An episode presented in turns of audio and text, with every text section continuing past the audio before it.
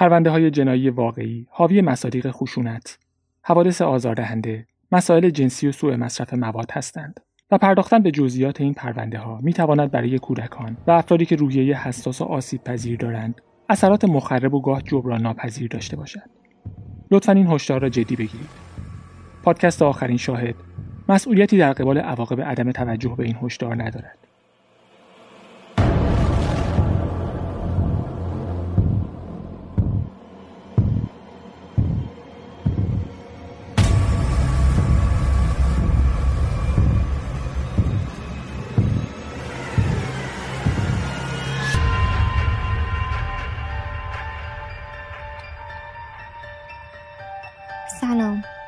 پادکست آخرین شاهد روایتی داستانی از پرونده های جنای واقعی خوش اومدید. من دلارا یکی از شنونده های این پادکستم و شما رو به شنیدن سومین قسمت از پرونده آپارتمان 213 دعوت می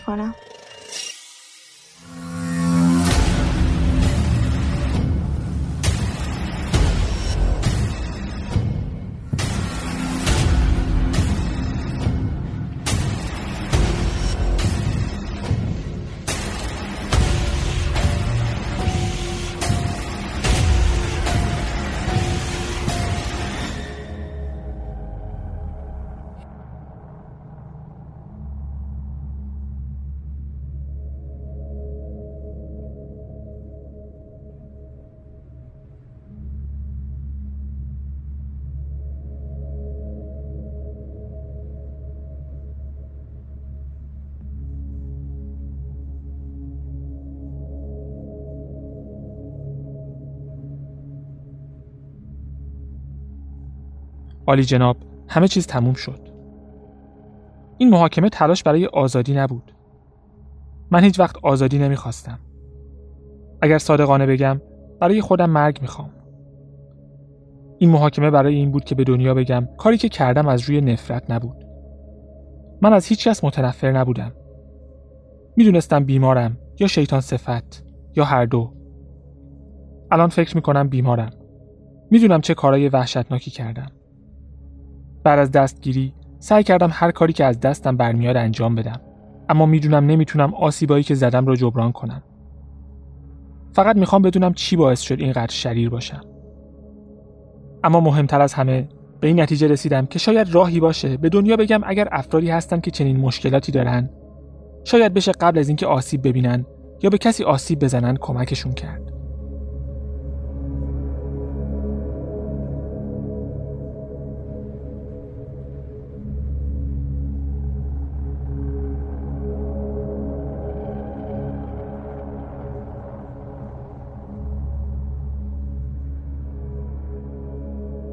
دوم مارس 1990 جفری دامر بعد از ده ماه حبس به اتهام تعرض جنسی به سومساک سینتاسونفون از زندان آزاد شد. افسر وسیقش باید حداقل هر سی روز یه بار به محل زندگیش سر می‌زد اما تشخیص داد دامر یه مهاجم جنسی کم خطره چون جرایمی که مرتکب شده زیاد خشن نبوده. یه درخواست داد تا قرار بازرسی ماهانه را حذف کنن و موافقش هم موافقت کرد. دامر بعد از آزادی به واحد 213 ساختمان آکسفورد تو میلواکی رفت و جمجمه‌ای که داخل جعبه نگه می داشت رو هم با خودش برد. حالا بیشتر از همیشه باور داشت که جنایتاش هیچ پیامدی نداره. تو چند سال گذشته انواع جرم و جنایت رو تجربه کرده بود و فقط برای یکیشون محکوم شده بود. و افسر وسیقش حتی یه بارم به محل زندگیش سر نزد تا مدارک جرایم خشنش رو ببینه. اما دامر واقعا چقدر روی اعمالش کنترل داشت.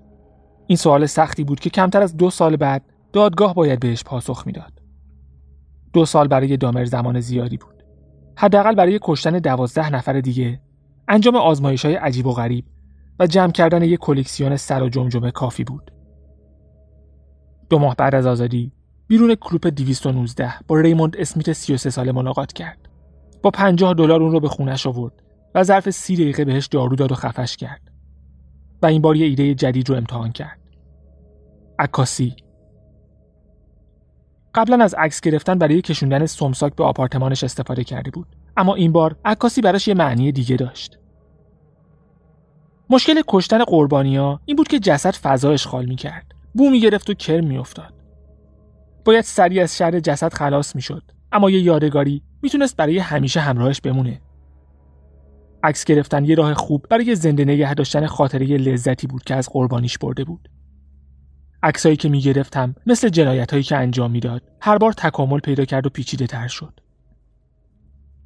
در کنار عکسها می‌تونست چیزای دیگه ای رو هم نگه داره. مثلا جمجمه ها یه میز بزرگ خریده بود و یه مجسمه شیردال روش گذاشته بود. یه موجود افسانه‌ای با تن شیر و سر عقاب که سمبل قدرت و جسارت بود. و دامر می‌گفت نماد احساسی بود که اون موقع داشت. ریموند اسمیت یه روسپی مرد بود که به اسم ریکی میشناختنش و همون کسی بود که دامر برای اولین بار قسمتی از بدنش رو سرخ کرد و خورد. وقتی کارش با ریکی تموم شد یه جمجمه دیگه به کلکسیونش اضافه کرد.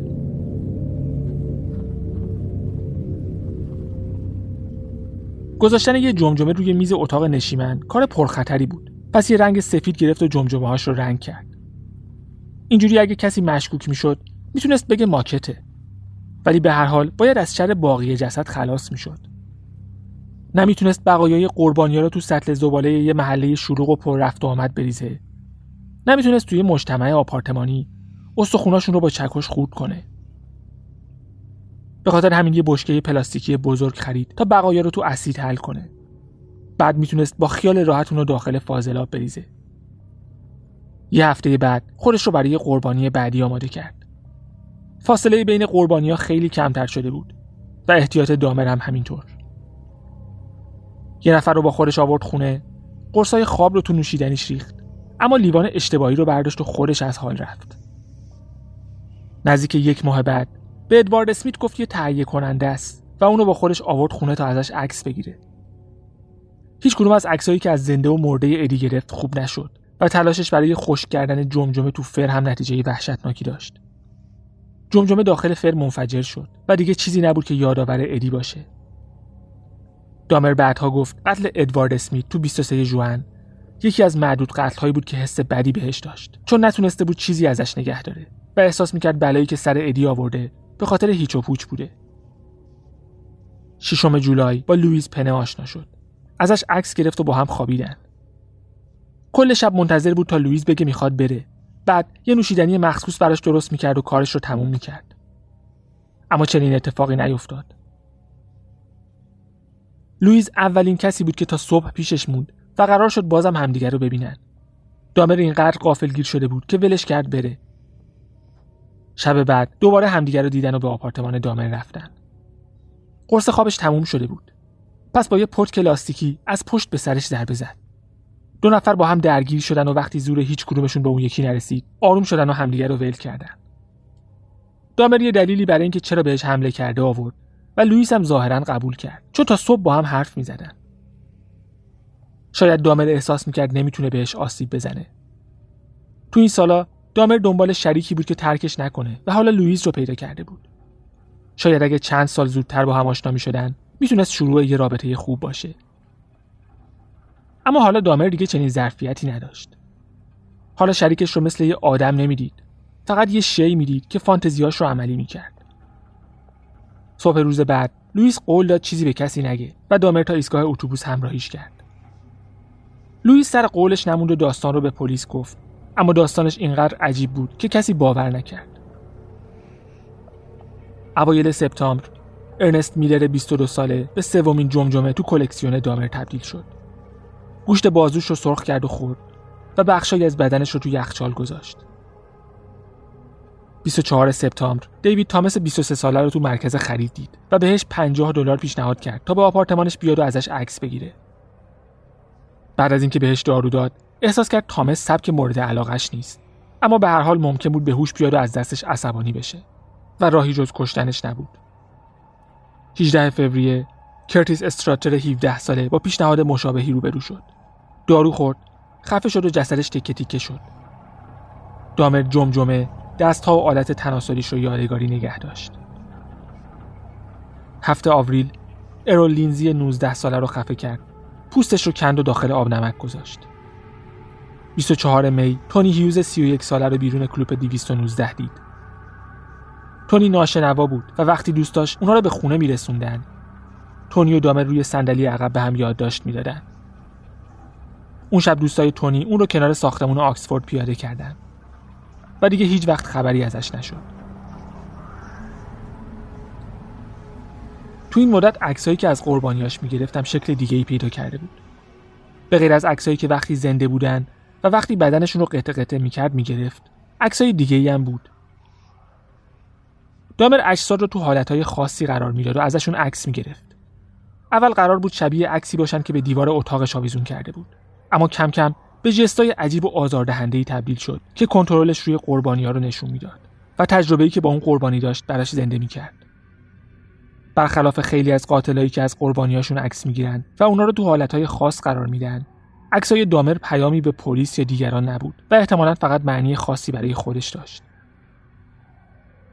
جفری دامر ظرف یه سال از آزادیش هفت نفر رو کشت و تلاش کرد چند نفر دیگر رو هم بکشه. اما هیچکس متوجه ناپدید شدن این همه آدم نشد. شاید دلیل اصلیش هم جنسگرا بودن و رنگین پوست بودن قربانیا بود. خیلی از اسامی واقعیشون استفاده نمی‌کردن و از طرف دیگه بیماری ایدز هم اوج گرفته بود. تو سال 1991 نزدیک 150 نفر تو ویسکانسین به خاطر ابتلا به ایدز مردن که بیشترشون مردای همجنسگرای میلواکی بودن. رنگین پوستا بیشترین خطر ابتلا به ایدز و کمترین احتمال پیگیری پلیس رو داشتن. از بین تمام افرادی که دامر در نهایت کشت به غیر از دو نفر همه رنگین پوست بودن. خود دامر اصرار داشت قربانیاش رو فقط بر اساس جذابیت و شرایطی که پیش می اومده انتخاب کرده و چون جایی که زندگی می‌کرد محله سیاه پوست نشین بود بیشتر قربانیاش هم سیاه پوست بودن. خودش انگیزه نژادی رو انکار کرده اما معلوم نیست چقدر باید به حرفاش اعتماد کرد. بعضی از اطرافیانش شنیده بودن تو حرفای روزمرش اشارات نجات پرستانه داره. و نمیشه این احتمال رو در نظر نگیریم که قربانیان رنگین پوست رو انتخاب کرد چون حس همدلی کمتری نسبت به اونا داشت. 27 می فقط سه روز بعد از کشتن تونی هیوز قربانی بعدی رو با 50 دلار برای عکاسی به خونش برد. نمی‌دونست کیه و حدس می‌زد تقریبا 20 ساله و شرق آسیایی باشه. در اصل 14 سالش بود و لاوسی بود و اسمش کنراک سینتاسونفون کنراک برادر کوچکتر سومساک بود و ظاهرا نمی‌دونست کمتر از سه سال قبل برادر بزرگترش با همین روش گول خورده. دامرم نمی‌دونست این دو نفر به هم ارتباطی دارن وگرنه امکان نداشت سراغش بره وقتی به آپارتمان دامر رسیدن جسد تونی هیوز هنوز روی تخت بود. کنراک برخلاف برادرش نتونست قبل از اثر کردن داروها فرار کنه. و به سوژه آزمایشی تبدیل شد که دامر قبلا هم روی بعضی از قربانی ها امتحان کرده بود.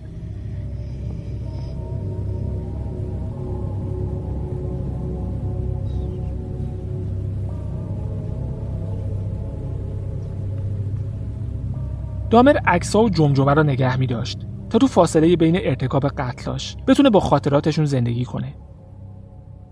اما نمی‌خواست پشت سر هم آدم بکشه و فقط عکس و جمجمه نگه داره. دنبال راهی میگشت تا بتونه افراد رو زنده و تو حالت فرمانبردار نگه داره. یه دریل و یه سرنگ خرید و پیشونی کونراک رو سوراخ کرد تا به بخشی از مغز برسه که وظیفه برقراری ارتباط حرکت و تصمیم گیری رو داشت و با سرنگ داخلش اسید ریخت. اگه همه چیز طبق نقشه پیش می‌رفت کونراک به چیزی شبیه زامبی تبدیل می‌شد که کاملا به هوش بود اما نمی‌تونست حرف بزنه یا مقاومت کنه. پسر بیهوش رو تو اتاق تنها گذاشت و رفت بیرون تا یه آبجو بخوره. می‌خواست زود برگرده و ببینه آزمایشش چطور پیش رفته. اما تو مسیر برگشت کنراک رو دید که تو خیابون یه زن سیاپوست رو بغل کرده. با عجله خودش رو رسوند و دستش رو دور گردن کنراک انداخت. گفت دوست پسرش رو مسته و خودش ازش مراقبت می‌کنه. تو این فاصله که دامر کنراک رو با خودش می‌برد و زن سرش داد می‌زد ماشین پلیس از راه رسید و دو مأمور از ماشین پیاده شدن. دامر با آرامش توضیح داد که اون پسر دوست پسرشه و اون شب زیادی ویسکی خورده و همیشه از این مسخره بازی ها در میاره. اسم و آدرسش رو درست گفت و کاملا همکاری کرد. و توی حرکت ریسکی مأمورین پلیس رو به خونش دعوت کرد و عکسایی که اون شب قبل از دارو دادن به کنراک گرفته بود رو به پلیس نشون داد. کنراک تو اون عکس‌ها کاملا به هوش و برهنه بود و اتفاق تلخ این بود که همون عکس‌ها به پلیس نشون می‌داد. رابطهشون با رضایت دو طرف بوده. وقتی دامر با پلیس حرف می‌زد کنراک آروم روی مبل نشسته بود و دیگه تقلا نمی‌کرد. پلیس به این نتیجه رسید که مسئله شخصی بوده. حتی به خودشون زحمت ندادن تا داخل اتاق رو سرک بکشن و جسد در حال گندیدن تونی هیوز رو روی تخت ببینن. و به خودشون زحمت ندادن تا سابقه جرفی دامر رو چک کنن. تا بفهمن کمتر از سه سال قبل به خاطر تعرض به سومساک بازداشت شده و الان آزادی مشروط داره. کنراک یک ساعت بعد جونش رو از دست داد. فردای اون شب افسر وسیقش دامر رو برای ارزیابی روانی فرستاد. روانشناس گفت هیچ مشکل روانی حادی نداره و خطری برای خودش دیگران محسوب نمیشه.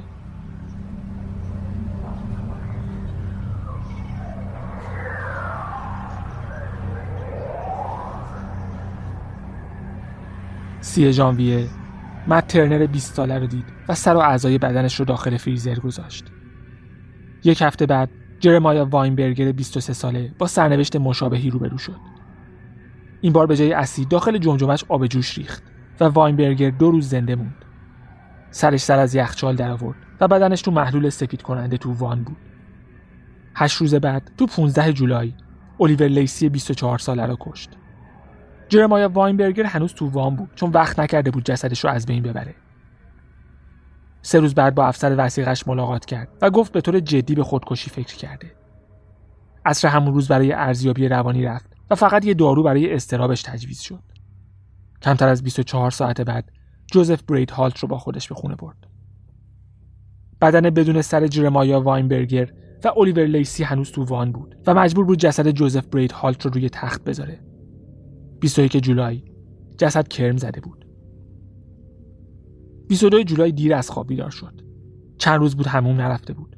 جسدا رو ول کرد و رفت یه آبجو بخوره. مدیر ساختمون تو راه رو جلوش رو گرفت و گفت اگه بویی که از خونش میاد قطع نشه بیرونش می‌کنه. زیاد مهم نبود چون شغلش رو هم از دست داده بود و اصلا نمی‌تونست اجاره ماه بعد رو بده. یکم تو شهر چرخید اما کسی حاضر نبود به خاطر 50 دلار با یه مرد مست بدبو بره خونه. حوالی پنج عصر یه نفر رو دید که میشناخت. تریسی ادواردز 32 ساله قبلا از دامری سیگار گرفته بود. چند روز بعد دوباره همدیگر رو دیده بودن و این ملاقات سوم برای دامر مثل تقدیر بود. با ادوارد صحبت کرد و گفت اگه بیاد خونش بهش 100 دلار میده. گفت نیازی به کار جنسی نیست و فقط می‌خواد عکس بگیره. در ساختمون چند قفل از داخل و بیرون داشت و یه زنگ خطرم بود که باید غیر فعال می‌شد. اما داخل خونه نسبتا تمیز و مرتب بود. دو تا مجسمه روی میز ناهارخوری بود. یه آکواریوم خیلی تمیز و تو آشپزخونه هم چهار تا جعبه بزرگ اسید. وقتی تریسی رفت جلوتر تا آکواریوم رو از نزدیک ببینه دامر به دست چپش دستبند زد. بردش تو اتاق خواب و گفت اگه همکاری کنه باهاش کاری نداره. بعد با چاقو تهدیدش کرد. تریسی ترسیده بود و تصمیم گرفت همکاری کنه. لباسش رو در آورد رفتن روی تخت و دامر به صدای قلبش گوش کرد. اون موقع مشکلات روانی جفری دامر خیلی شدید شده بود و قدرت تحلیلش رو ازش گرفته بود. نمی‌تونست منطقی فکر کنه. قربانیش رو با چاقو تهدید کرده بود. بهش داروی خواباور نداده بود. فقط به یه دستش دستبند زده بود. و تنها ولش کرده بود تا بره آبجو بیاره. ادواردز از این فرصت استفاده کرد و برهنه و در حالی که یه دستبند از دستش آویزون بود فرار کرد. برای ماشین پلیس دست تکون داد و ازشون خواست دستبندش رو باز کنن.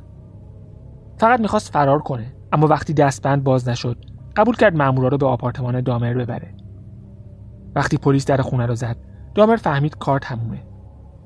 بعدها گفت برام واضح بود قدرتی فراتر از قدرت من از کارای من خسته شده و به این نتیجه رسیده که وقتش جلوی من رو بگیره. تو آپارتمان دامر اول چاقویی پیدا شد که کنار تخت افتاده بود و بعد چند عکس پولاروید که روی زمین افتاده بودن. وقتی دقیق تر نگاه کردن بعضی از عکس‌ها بدن کامل نبود و تو همون اتاقی گرفته شده بود که توش وایستاده بودن. تریسی گفت تو یخچالش هم یه چیزایی هست. داخل یخچال یه جعبه مقوایی بود که یه سر بریده شده توش بود.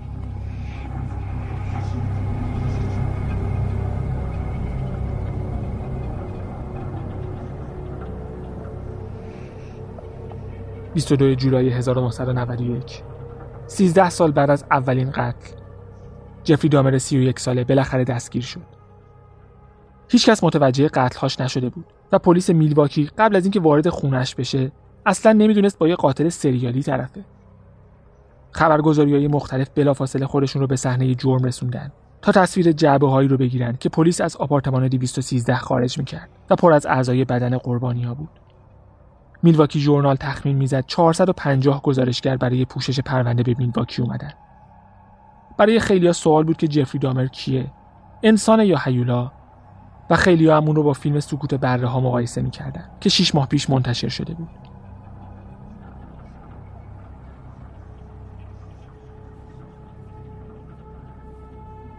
تلاش برای شناسایی قربانیا با کمک خود دامر شروع شد. وقتی دستگیری شد دو هفته مشغول مصاحبه بود. وکیلش می‌گفت طولانی ترین اعتراف تاریخ آمریکا بوده.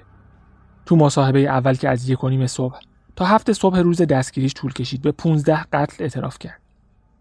تو دو هفته آینده اتاق بازجویی به جلسات تراپی شخصی دامر تبدیل شد. درباره کودکیش صحبت کرد. گفت می‌دونسته کارش اشتباه بوده و به شدت مست می‌کرده تا از کابوسی که توش بود فرار کنه. به دو قتل دیگه هم که تو اعتراف اول فراموش کرده بود اعتراف کرد. گفت می‌دونه امکان نداره بتونه جنایتاش رو جبران کنه اما شاید با گفتن حقیقت بتونه چیزی رو تغییر بده. احتمالا راست می‌گفت. اگه دنبال همدردی بود احتمالا نمی‌گفت عضله بازوی ریکی رو سرخ کرده و خورده و اگه دنبال پوز دادن بود احتمالا درباره قربانی های متعددی که از دستش فرار کردن چیزی نمی‌گفت. واقعیت اینه که تو این سالا کشتن برای جفری دامر عادی شده بود. اینقدر که برداشتن اعضای بدن یخزده از فریزر با تمیز کردن آکواریومش زیاد فرقی نداشت.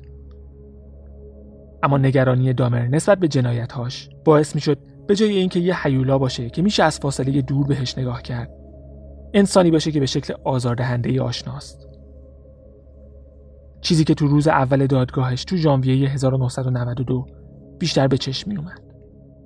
جفری دامر با پیراهن سفید، شلوار کتون و یه کت قهوه‌ای بیشتر شبیه یه معلم مدرسه خجالتی بود تا یه قاتل سریالی آدمخوار. وکیلش متقاعدش کرد ادعای جنون کنه و دو هفته چندین روانشناس سعی می‌کردن به این دو سوال جواب بدن. اینکه دامر می‌دونسته کارش اشتباه بوده یا نه و اینکه می‌تونسته جلوش رو بگیره یا نه.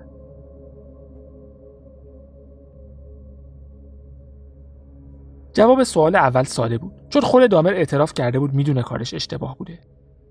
سوال دوم سختتر بود. اینکه پشت سر هم آدم میکشت. نشون می‌داد نمی‌تونسته رفتارش رو کنترل کنه. و اینکه نه سال بین قتلهای اول و دومش فاصله افتاده بود. نشون می‌داد حداقل تو مقطعی تونسته بوده جلوی خودش رو بگیره. یکی از روانشناسا گفت رفتارای دامر از روی هیجان لحظه‌ای بوده و هیچ امیدی به کنترلش وجود نداشته. یکی گفت نکروفیلیا مثل سرطان ذهن میمونه و دامر نمی‌تونسته انتخاب کنه چنین افکاری داشته باشه یا جلوشون رو بگیره. روانشناس بعدی گفت دامر سابقه طولانی بیماری های روانی داره که درمان نشده و به ایده های توهمی و عجیب و غریب مثل استفاده از دریل برای تبدیل انسان به زامبی تبدیل شده. می گفت شرایط دامر نیاز به درمان مستمر داشته و بدون اون نمی‌تونسته خودش رو کنترل کنه. روانشناس دادستانی می گفت اگرچه دامر قدرت انتخاب افکارش رو نداشته اما خودش انتخاب کرده که تسلیمشون بشه. گفت بیشتر افرادی که علایق جنسی نامتعارف دارن به اقدامات خشن متوسل نمیشن. اونا هم مثل بقیه آزادن انتخاب کنن تا چطور به امیالشون برسن. به طبیعت جنایت های دامر اشاره کرد که از قبل برنامه ریزی شده بود. به غیر از دو قربانی اول برنامه ریزی دقیق داشت و تمام مراحل رو بررسی کرده بود. گفت اگه نمی‌تونسته رفتارش رو کنترل کنه به خاطر مصرف الکل بوده نه نکروفیلیا. تو سال 1990 یه مطالعه انجام شد که نشون می‌داد پارافیلیا یا همون علایق جنسی نامتعارف روی بخشایی از مغز که وظیفه تحریک جنسی و همینطور پرخاشگری، لذت، رفتارهای تکراری و حافظه رو دارن تاثیر می‌ذاره و سیگنالای جنسی با سیگنالای پرخاشگرانه ترکیب میشه. حتی ممکنه فرد وارد حالتی بشه که به لحاظ مغزی شبیه تشنجه اما علائم فیزیکی تشنج رو نداره ممکنه تو این حالت رفتاری از خودش نشون بده که هدفمند و اختیاری به نظر میاد. اما در اصل اختیاری نیست و هیچ خاطره هم از اون ثبت نمیشه. مثل قتل استیون هیکس که دامر می‌گفت نتونسته خودش رو کنترل کنه و قتل استیون تومی که اصلا اون رو به یاد نمی آورد دامر روش های مختلفی رو امتحان کرد تا جلوی خودش رو بگیره اما جواب نداد. اگه می‌خواست می‌تونست تو جلسات تراپی بیشتر همکاری کنه یا اینکه خودش رو معرفی کنه.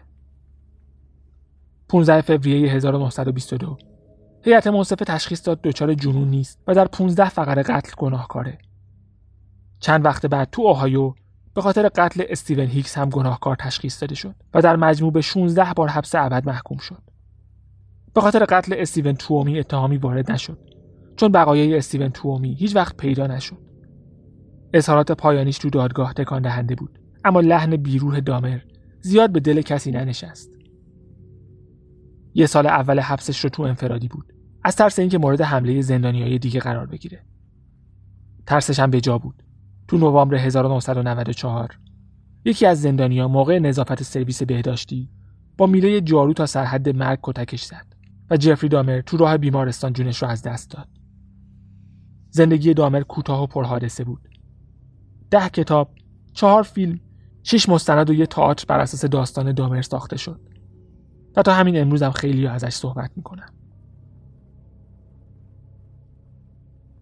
این پایان پرونده آپارتمان 213 بود. یادمون باشه مرز باریکی بین صحبت درباره یه جنایتکار و قهرمان ساختن از اون وجود داره. امیدوارم از این پرونده خوشتون اومده باشه.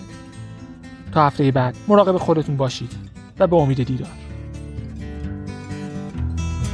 I wanna tell you a story Ain't got no characters in it but me I wanna sing you a sad song Most of it I don't expect you to believe It Starts off just a whiskey and wine or some miles of travel and some real good times, but it ends in a dark corridor where there ain't no windows and there ain't no doors. Well, that's me.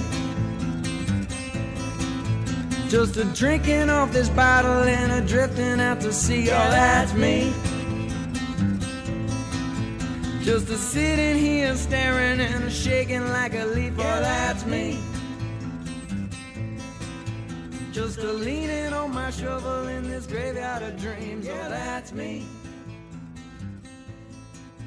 Just a leaning on my shovel in this grave.